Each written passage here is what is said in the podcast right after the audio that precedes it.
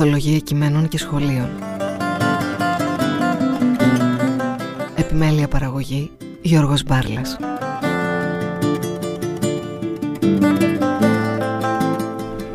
Φίλοι ακροατές, χαίρετε. Ξεκίνησαν και σήμερα τα ομιλήματα εδώ στο ραδιόφωνο της Πυριακής Εκκλησίας. Θα είμαστε εδώ μέχρι τις 5. Τα τηλέφωνά μας 210 41 18 602 και 210 41 18 640. Τον ήχο φροντίζει σήμερα ο Άγγελος Παπάς, στα τηλέφωνα είναι η Φίβη Κωνσταντέλου. Θα συνεχίσουμε με το βιβλίο του Νικήτα Καφκιού «Ζήσε στα αλήθεια». Κράτα ζωντανή την καρδιά σου στην αγάπη από τις εκδόσεις Αρμός.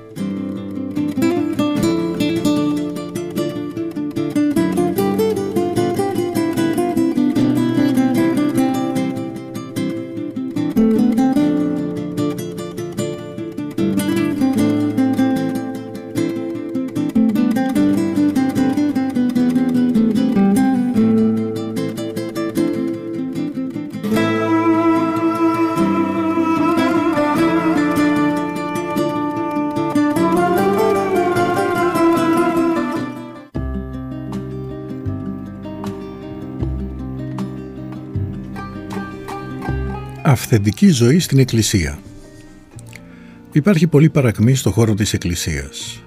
Όμως υπάρχει ζωή και αλήθεια απείρως περισσότερη από ότι σε οποιαδήποτε οργάνωση, κίνημα, κόμμα ή σύλλογο. Το καλό κήρυγμα δεν αποσκοπεί σε θεολογική πληροφόρηση, αλλά στον ενθουσιασμό της ψυχής. Ο στόχος δεν είναι η γνωστική ενημέρωση, αλλά ο γλυκασμός της καρδιάς. Η Ορθόδοξη Εκκλησία δεν έχει ανάγκη από υπερασπιστές, αλλά από Αγίους. Το πιο επικίνδυνο σπορ των συνειδητών χριστιανών είναι να κρύβουν τις αδυναμίες τους πίσω από μεγαλειώδεις ηθικές και θεολογικές προτάσεις. Οι περισσότεροι χριστιανοί νομίζουμε πως πιστεύουμε στο Θεό. Στην πραγματικότητα όμως μόνο κάποιες στιγμές πιστεύουμε ή κάποτε πιστέψαμε στο Θεό. Τον περισσότερο καιρό πιστεύουμε μόνο στον εαυτό μας. Πιστεύω εις ένα εαυτό ανασφαλή, ψευτοδύναμο, θηρευτή των ειδονών, εγωκεντρικό, θωρακισμένο και ανικανοποίητο. Είναι τόσο εγωκεντρική οντότητα ο άνθρωπος, ώστε μόνο με τη χάρη του Θεού μπορεί να γλιτώσει από τα δεσμά της εαυτό ικανοποίησης. Αν είσαι ιεροκήρυκας και σου αρέσει να εκθέτεις τον εαυτό σου, φρόντισε να μιλάς για τις άλλες θρησκείες έχοντας μελετήσει μόνο ορθόδοξα εγχειρίδια. Η σχέση μας με το Θεό είναι ως επιτοπλίστων ναρκισιστική. Καταφεύγουμε σε Αυτόν αποζητώντας την εξασφάλιση καλύτερης ποιότητας ζωής. Φοβόμαστε να Του παραδώσουμε τον εαυτό μας και να Του επιτρέψουμε να μας κάνει ό,τι θέλει. Επιδιώκουμε να γίνεται το δικό μας θέλημα και όχι το δικό Του. Στην πραγματικότητα δεν Τον αγαπάμε. Απλά χρειαζόμαστε τη βοήθειά Του για να προστατεύσουμε το εγώ μας. Και όταν λέμε στην προσευχή «γεννηθεί το το θέλημά σου», απλά κοροϊδεύουμε τον εαυτό μας ή παπαγαλίζουμε κάτι που δεν καταλαβαίνουμε. Οι θρησκευτικές εορτές είναι για τα πανηγύρια αν δεν μας βοηθούν να γίνουμε ζωντανή εορτή της χάριτος του Θεού. Θεωρείται ότι το 98% των Ελλήνων είναι Ορθόδοξοι. Πόσοι από αυτούς είναι συνειδητά ζωντανά μέλη της Εκκλησίας, ίσως το 8%. Βέβαια πολύ λιγότεροι πηγαίνουν κάθε Κυριακή στην Εκκλησία, εδώ που τα λέμε στατιστικά. Πόσοι από αυτούς ευαρεστούν την αγάπη του Θεού με τον τρόπο ζωής τους, ίσως το 0,8%.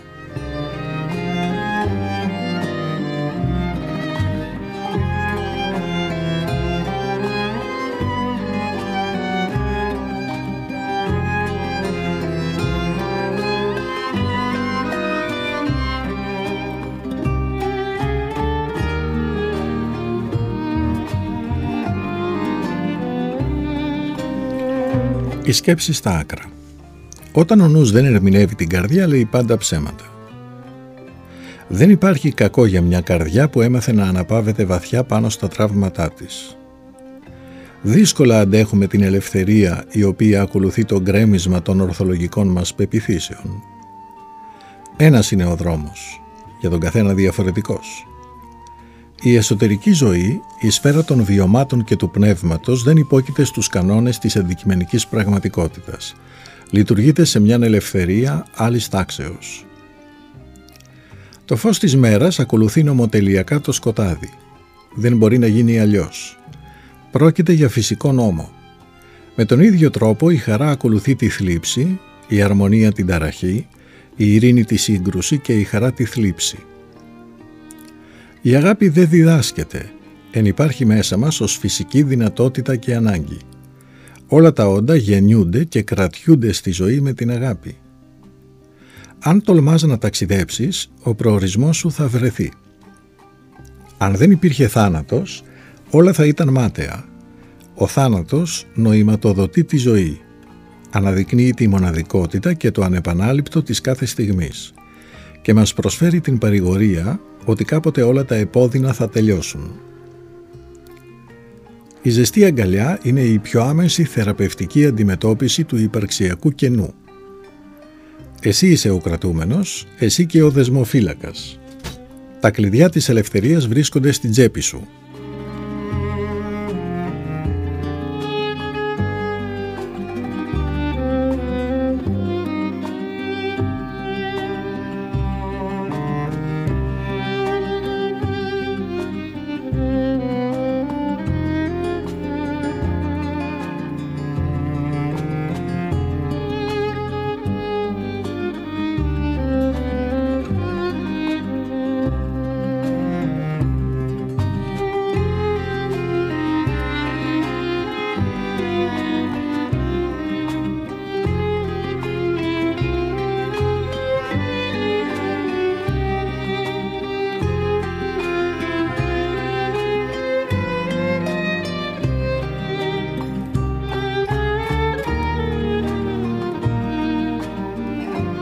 Σοφία είναι να γελάς με τον εαυτό σου κάθε φορά που η ζωή σε βεβαιώνει ότι αποτυγχάνεις.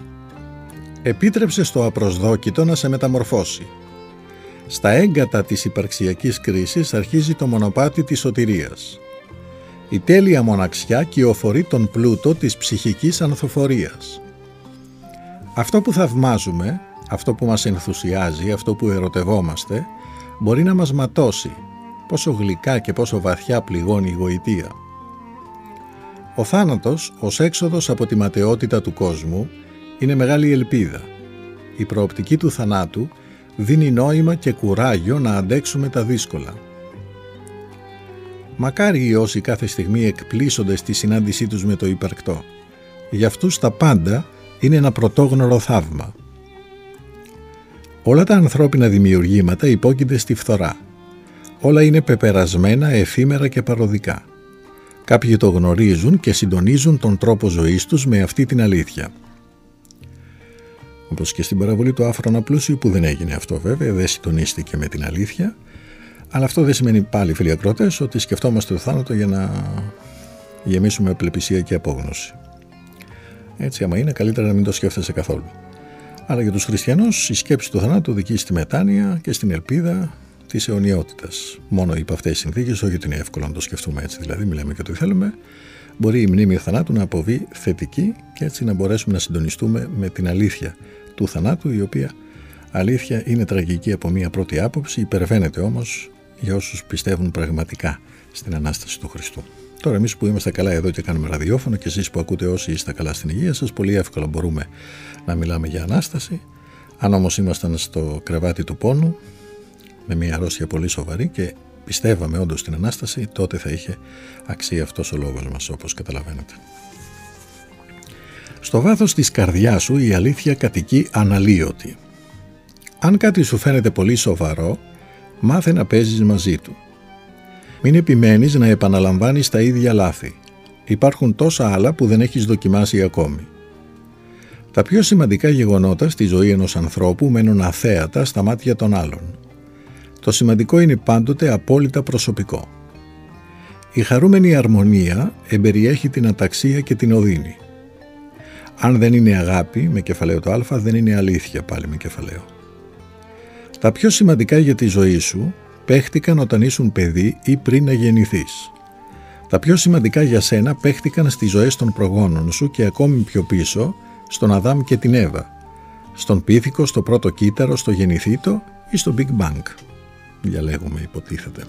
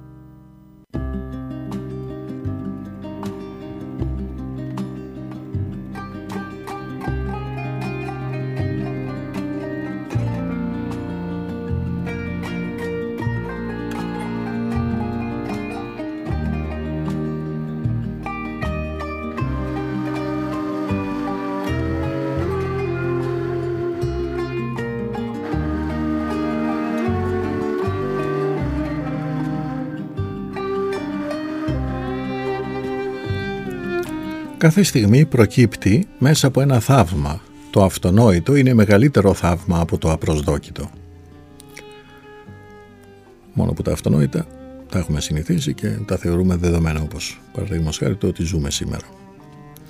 Άπειρο βάθος κρύβεται στην καρδιά των πραγμάτων. Όμως κανείς δεν είναι υποχρεωμένος να το διερευνήσει. Καθένας φτάνει μέχρι εκεί που μπορεί και θέλει. Η αταξία είναι η αρμονία. Ο φυσικός νόμος είναι μια φυσική λειτουργία του χάους. Μόνο τη γλυκιά ταπείνωση θαυμάζω σε αυτή τη ζωή και την ομορφιά.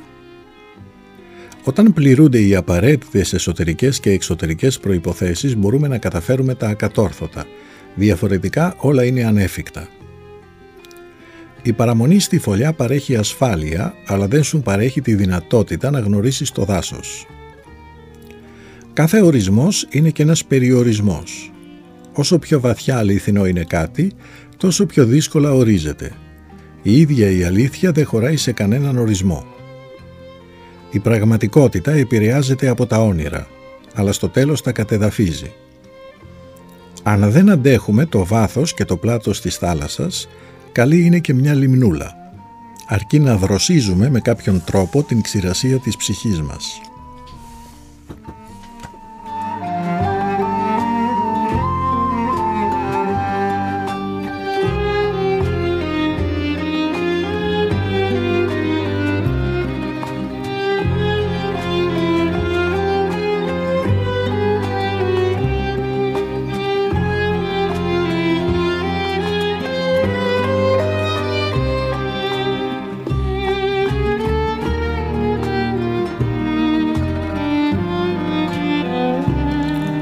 Ο πυρήνας του είναι σου είναι ελευθερία.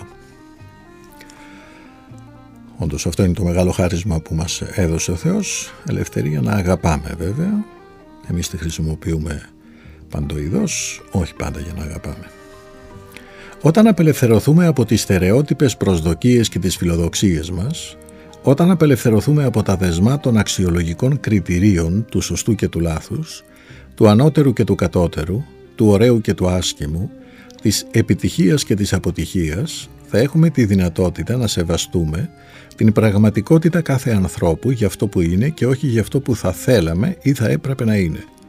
Όταν φτάσουμε στην αγάπη, θα συναισθανθούμε ότι το υπαρξιακό βιωματικό σύμπαν κάθε ανθρώπου είναι μοναδικά και ανεπανάληπτα πολύτιμο. Πορευόμαστε εν μέσω ερωτημάτων και όχι βεβαιωτήτων, και αυτό είναι πάρα πολύ σημαντικό, να ρωτάμε, να ερευνούμε. Όσον αφορά την πίστη βέβαια, ο Θεός μας χαρίζει φίλοι ακρότες να είμαστε βέβαιοι και όχι οι προσωπικές μας δυνάμεις ή ο τρόπος που σκεπτόμαστε. Γιατί αν ψυχαναγκαστούμε ότι πιστεύουμε ντε και καλά επειδή αποδεχόμαστε θεωρητικά το πιστεύω ας πούμε, δεν θα προχωρήσουμε στην πίστη. Ας αμφισβητούμε και λιγάκι, ε, όχι με την έννοια να τα καταδαφίσουμε όλα, αλλά επειδή όντως δεν τα καταλαβαίνουμε όλα, γιατί δεν έχουμε τη χάρη του Θεού ε, μέσα μας όπως είχαν οι Άγιοι, καλό είναι να ψάχνουμε λοιπόν και να παρακαλάμε το Θεό να μας φωτίζει. Έτσι προχωράμε. Αυτό που συνέβη δεν υπάρχει πια. Αυτό που θα συμβεί δεν υπάρχει ακόμη.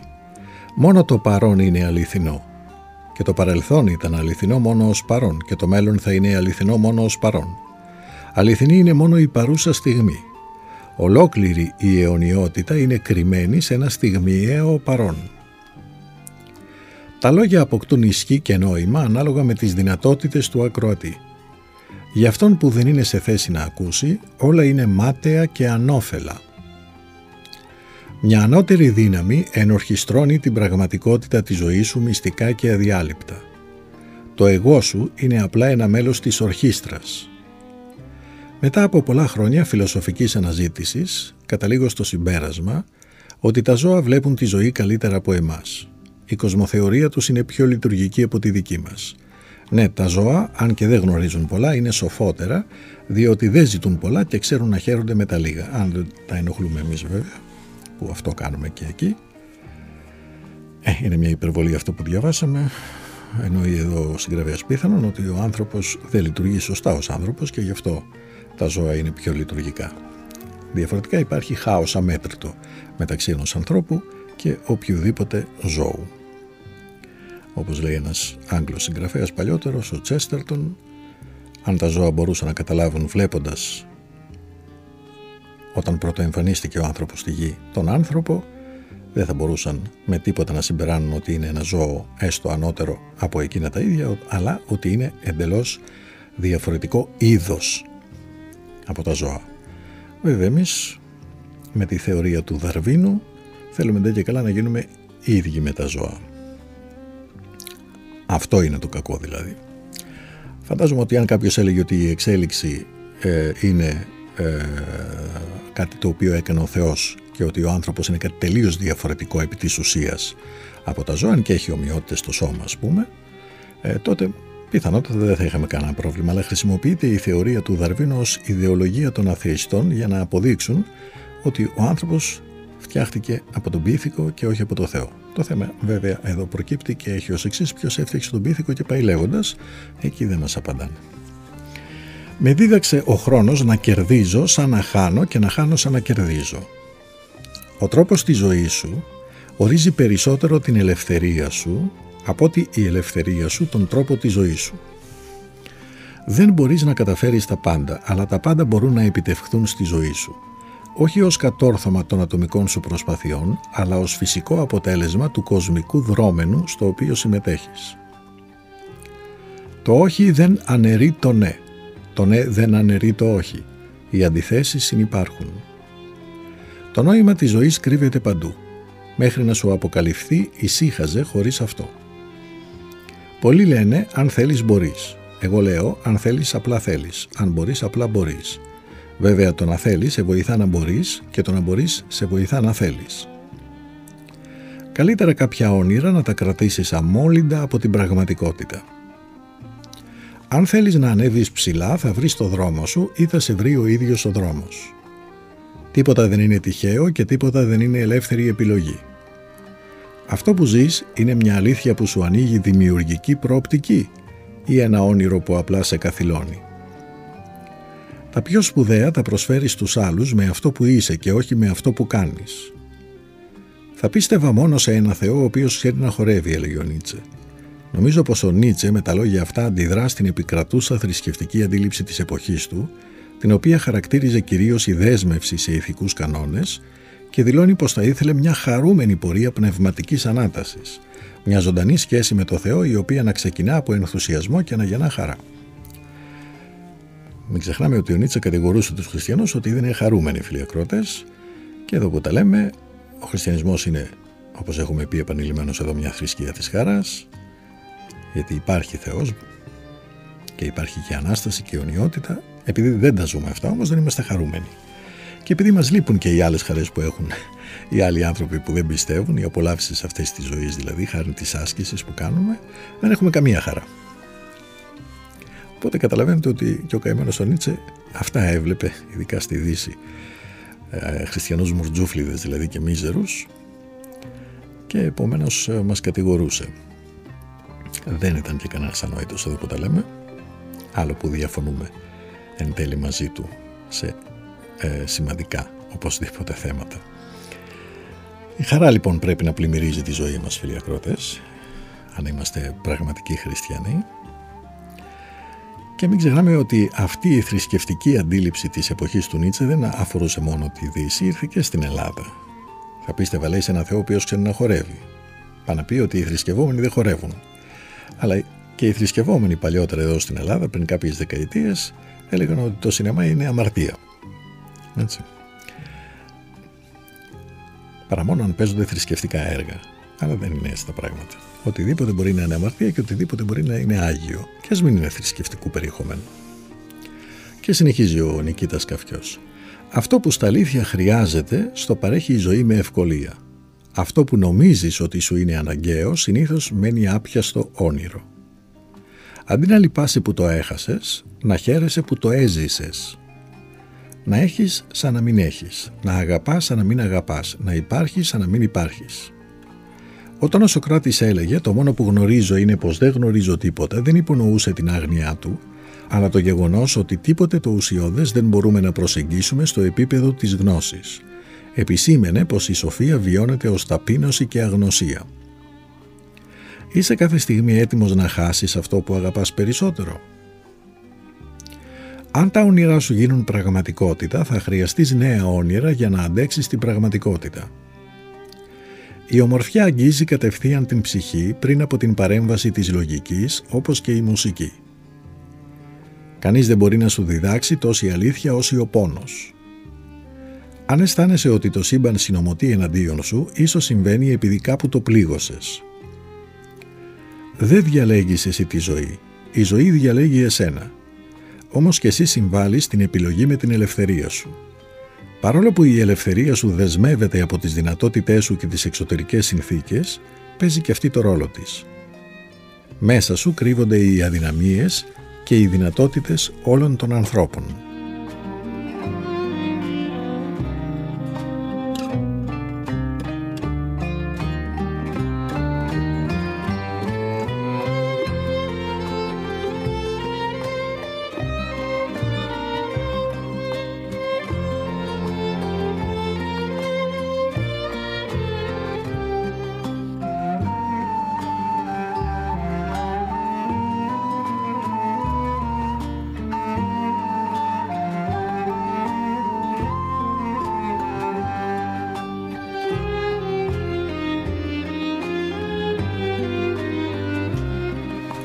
Ο σκοπός δεν αγιάζει τα μέσα. Δεν μετράει μόνο ο στόχος αλλά και ο τρόπος επίτευξής του.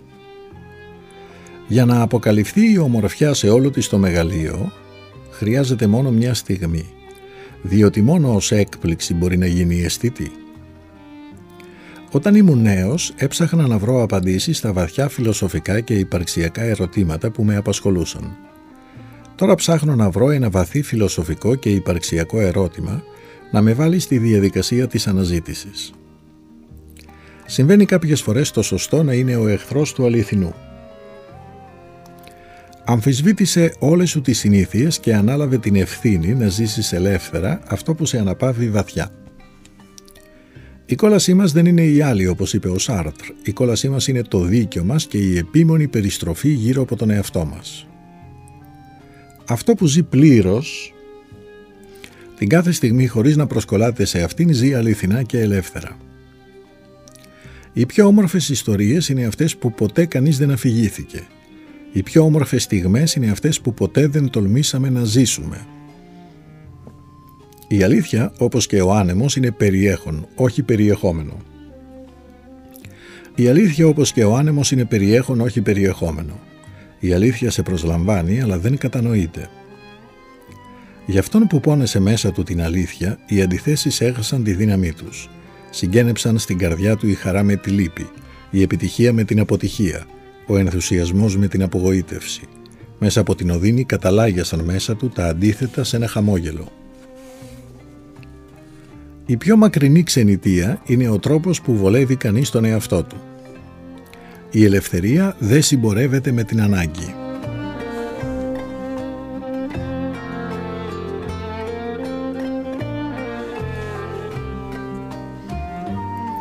Δεν υπάρχει ζωή χωρίς αγάπη, ούτε και θα υπήρχε ζωή χωρίς την αγάπη με κεφαλαίο το α. Μια από τις βαθύτερες ρίζες της ευτυχίας είναι η οδύνη. Όλα όσα βλέπουμε είναι ερμηνεία και προβολή. Η θέαση του κόσμου δεν είναι απλή απεικόνηση αντικειμένων. Τα αντικείμενα βρίσκονται απέναντι, αντίκεινται στη γνωρίζουσα συνειδητότητα. Η σχέση συνειδητότητας και αντικειμένων παράγει τα φαινόμενα. Τα φαινόμενα δεν είναι πράγματα. Τα φαινόμενα είναι το γινόμενο της σχέσης υποκειμένου προσώπου και αντικειμένου πράγματος. Τα φαινόμενα δεν είναι έτσι όπως είναι, αλλά είναι έτσι όπως μας φαίνονται.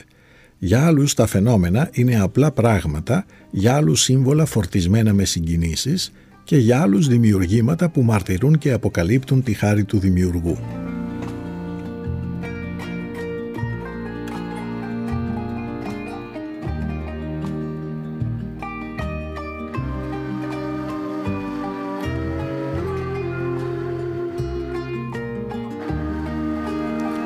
Τα δεσμά σου είναι ψευδέστηση. Καλύτερα ένα φανταστικό ταξίδι παρά μια αβάσταχτη στασιμότητα.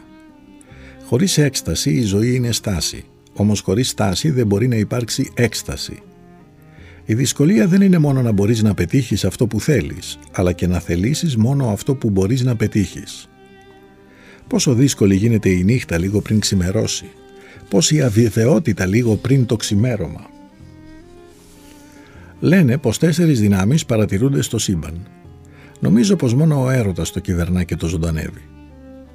Τίποτε δεν είναι όπως νομίζεις. Όλες οι πεπιθήσεις είναι ψευδείς όπως και όλες οι απόψεις. Όταν νιώθεις δυνατός δεν χρειάζεται να νικήσεις κανέναν. Αλήθεια είναι αυτό που ζεις και όχι αυτό που πιστεύεις. Η θέαση της πραγματικότητας χωρίς κριτική αξιολόγηση είναι αγάπη.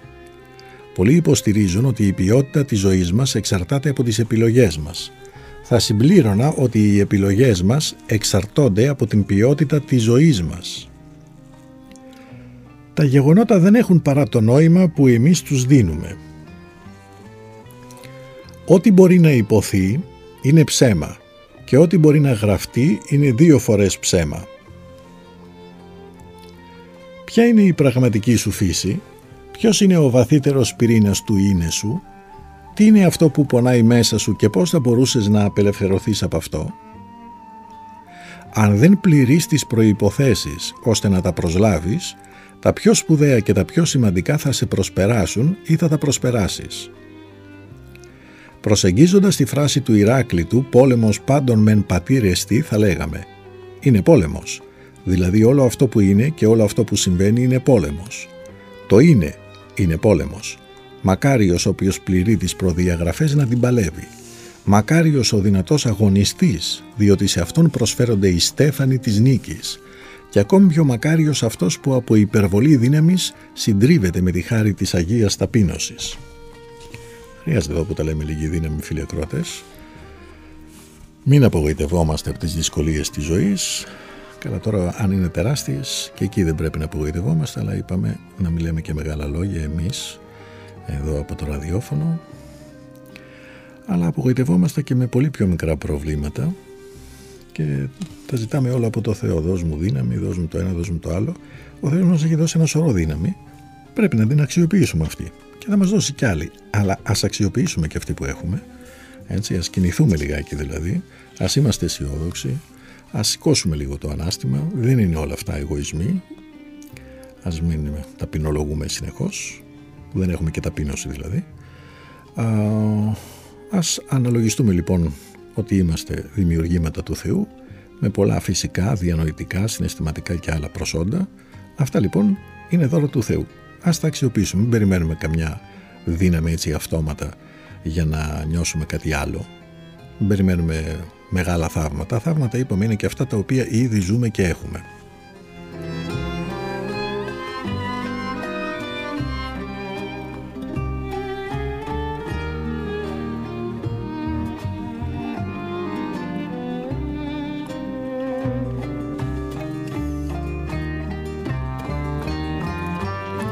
Αντί να αναζητάς μια νέα αλήθεια, πάλεψε να ζήσεις την αλήθεια που ήδη γνωρίζεις.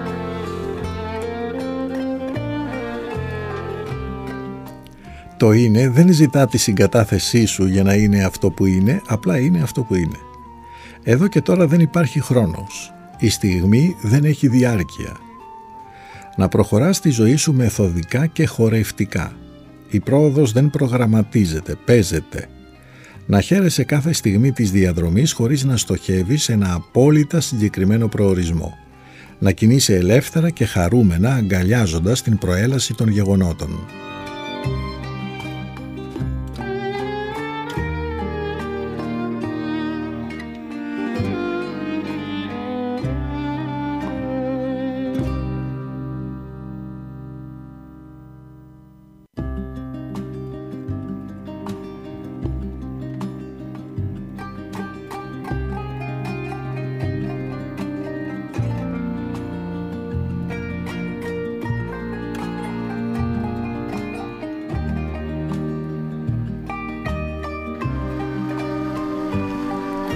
Αν νιώθεις πως δεν τα καταφέρνεις τόσο καλά όσο οι άλλοι, αντί να ανησυχείς αναζήτησε τον ησυχασμό μέσα στο παράδοξο της ανισότητας.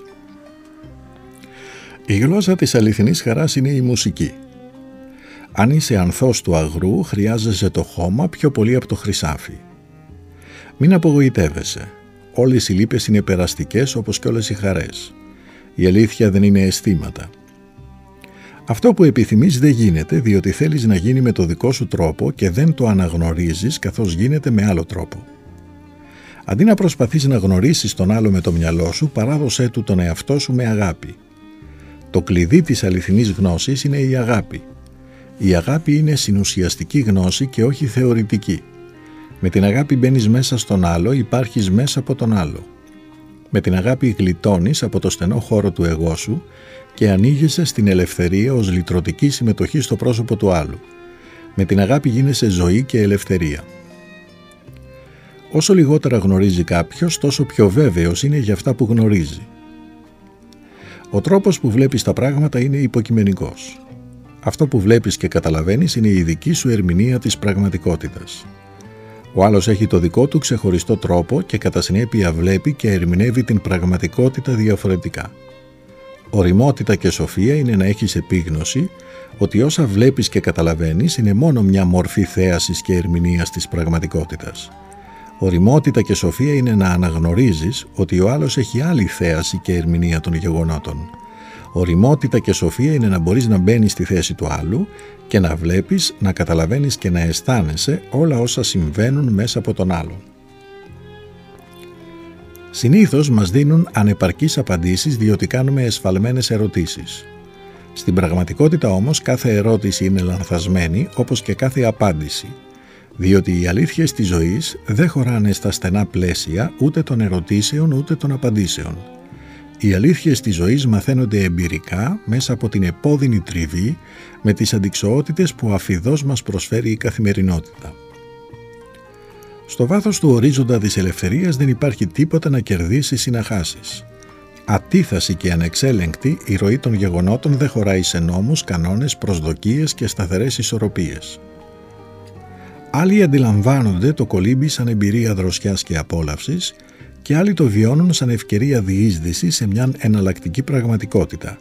Άλλοι κολυμπούν για να παίξουν και άλλοι για να μετάσχουν με τρόμο ιερό στο εντελώς άλλο. Τραύμα μετέωρο η ζωή μας και ανθρωπίνος αθεράπευτο.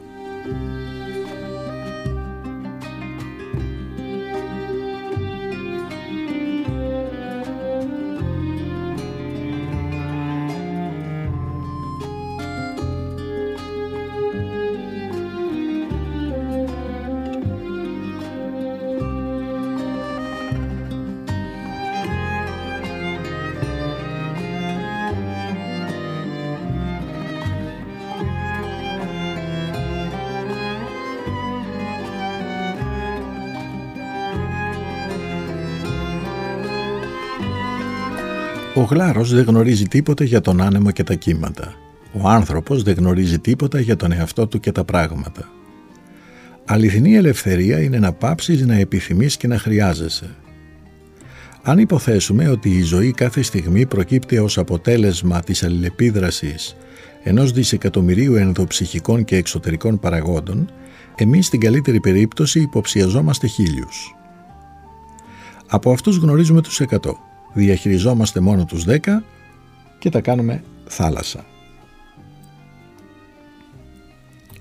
Σαν τα ζωάκια του δάσους, τα βιτά της ερήμου και τα έντομα του αγρού. Καθένας από εμάς το δικό του μικρό κόσμο ξετυλίγει το νήμα της δικής του βιωτής, κρατώντας σφιχτά τα μυστικά του. Πάντα μαζί με τους άλλους και πάντα μόνος. Καμιά απόσταση δεν είναι δυνατό να μας χωρίσει από αυτό που μπορεί να μας ζωοποιήσει. Ο εραστής της τελείωσης ακόμη και όταν ναυαγεί κοσμεί τον κόσμο με το ναυάγιό του. Ο εραστής της τελείωσης ναυαγεί υπέροχα. Καμία θεωρία και καμία ερμηνεία δεν μπορεί να συλλάβει την αλήθεια της ψυχής ούτε και να τη μεταμορφώσει. Αυτό που γνωρίζουμε για τον εαυτό μας και τους άλλους είναι ψευδείς νοητικές κατασκευές.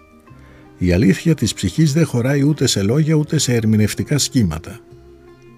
Η αθωότητα ταυτίζεται με την ελευθερία. Όταν καταργηθούν οι εγωκεντρικοί χειρισμοί, αναδεικνύεται ο βαθύτερος εαυτός ως ελευθερία και αθωότητα. Το όνειρο είναι η τροφή της δράσης. Η δράση είναι η προσγείωση του ονείρου.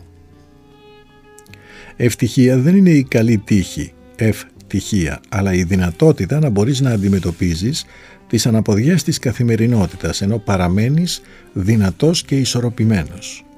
Τώρα που το σκέπτομαι όμως, λέει πάντα ο Νικήτας Καυκιός, το να έχεις αυτή τη δυνατότητα είναι και θέμα τύχης, με την έννοια ότι δεν εξαρτάται από τη θέλησή σου.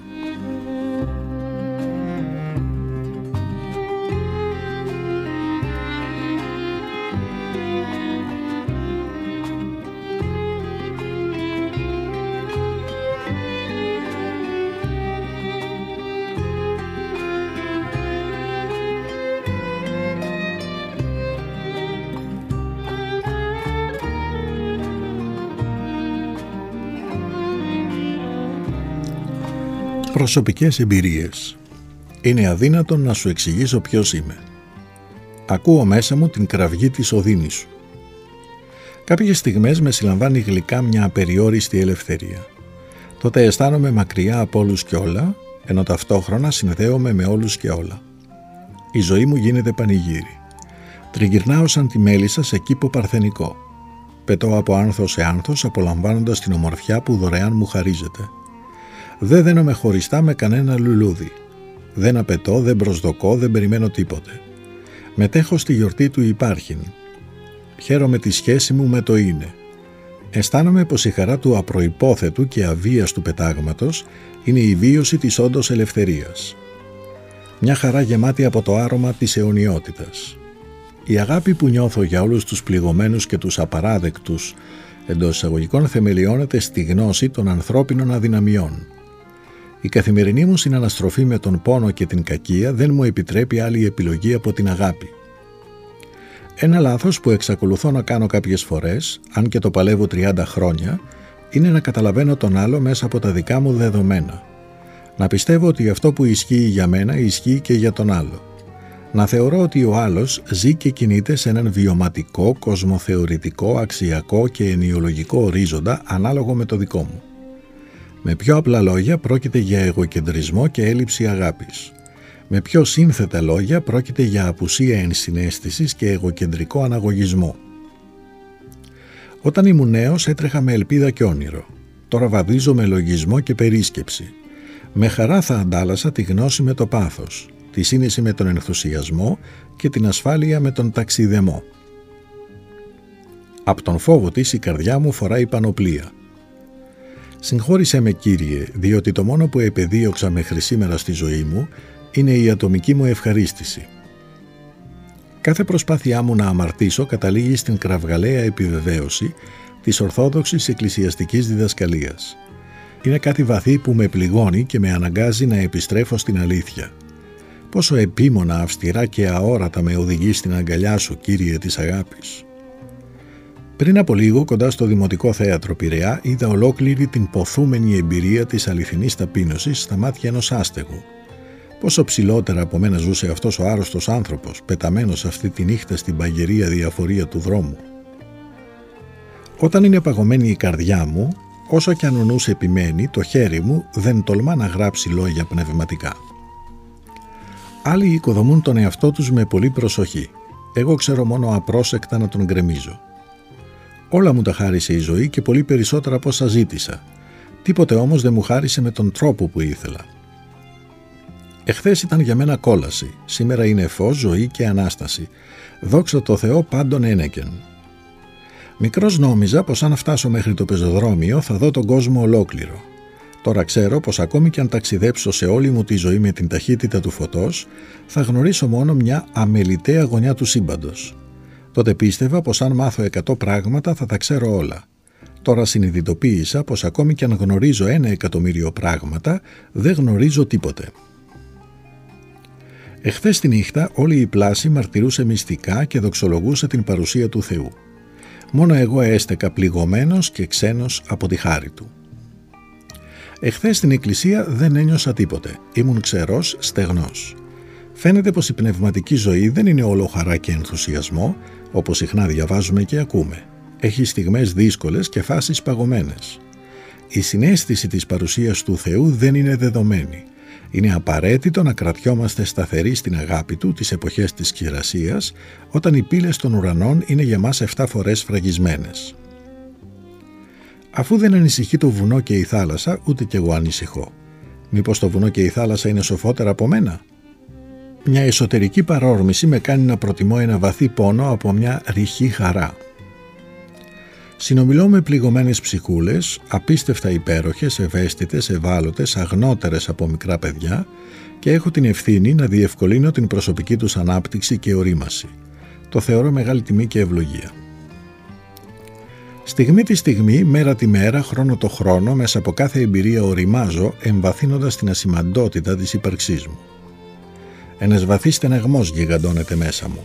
Αόρατη δύναμη μεταξιδεύει πέρα από κάθε σύνορο. Ελεύθερα ξεχύνεται η καρδιά μου στις φτερούγες των ανέμων και αναπάβεται βαθιά. Τέσσερις επαγγελματικές κατηγορίες που χρησιμοποιούν λάθος όρο για να δηλώσουν αυτό που επαγγέλλονται. Ψυχολόγος, ψυχοθεραπευτής, φιλόσοφος, θεολόγος. Ο ψυχολόγος δεν ερευνά την ψυχή. Ο ψυχοθεραπευτής δεν θεραπεύει την ψυχή. Ο θεολόγος δεν ερευνά το Θεό και ο φιλόσοφος δεν φιλεί της σοφία. Πρόχειρα θα μπορούσαμε να πούμε ότι ο ψυχολόγος ερευνά τη συμπεριφορά, τα συναισθήματα και τις ανθρώπινες σχέσεις, ο ψυχοθεραπευτής υποστηρίζει την αυτοβελτίωση, ο θεολόγος ερευνά τη δογματική και τις εμπειρίες των Αγίων Πατέρων και ο φιλόσοφος αναλύει, ερμηνεύει και διδάσκει φιλοσοφικούς στοχασμούς.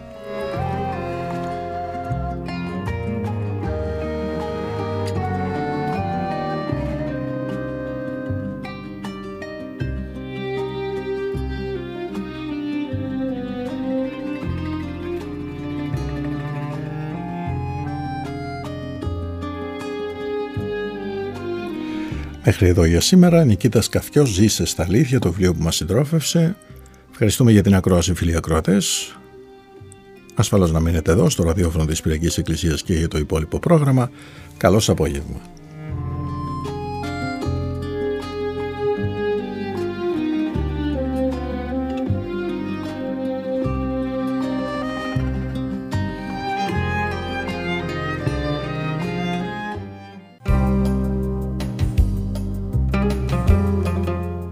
Ομιλήματα. Επιμέλεια παραγωγή Γιώργος Μπάρλας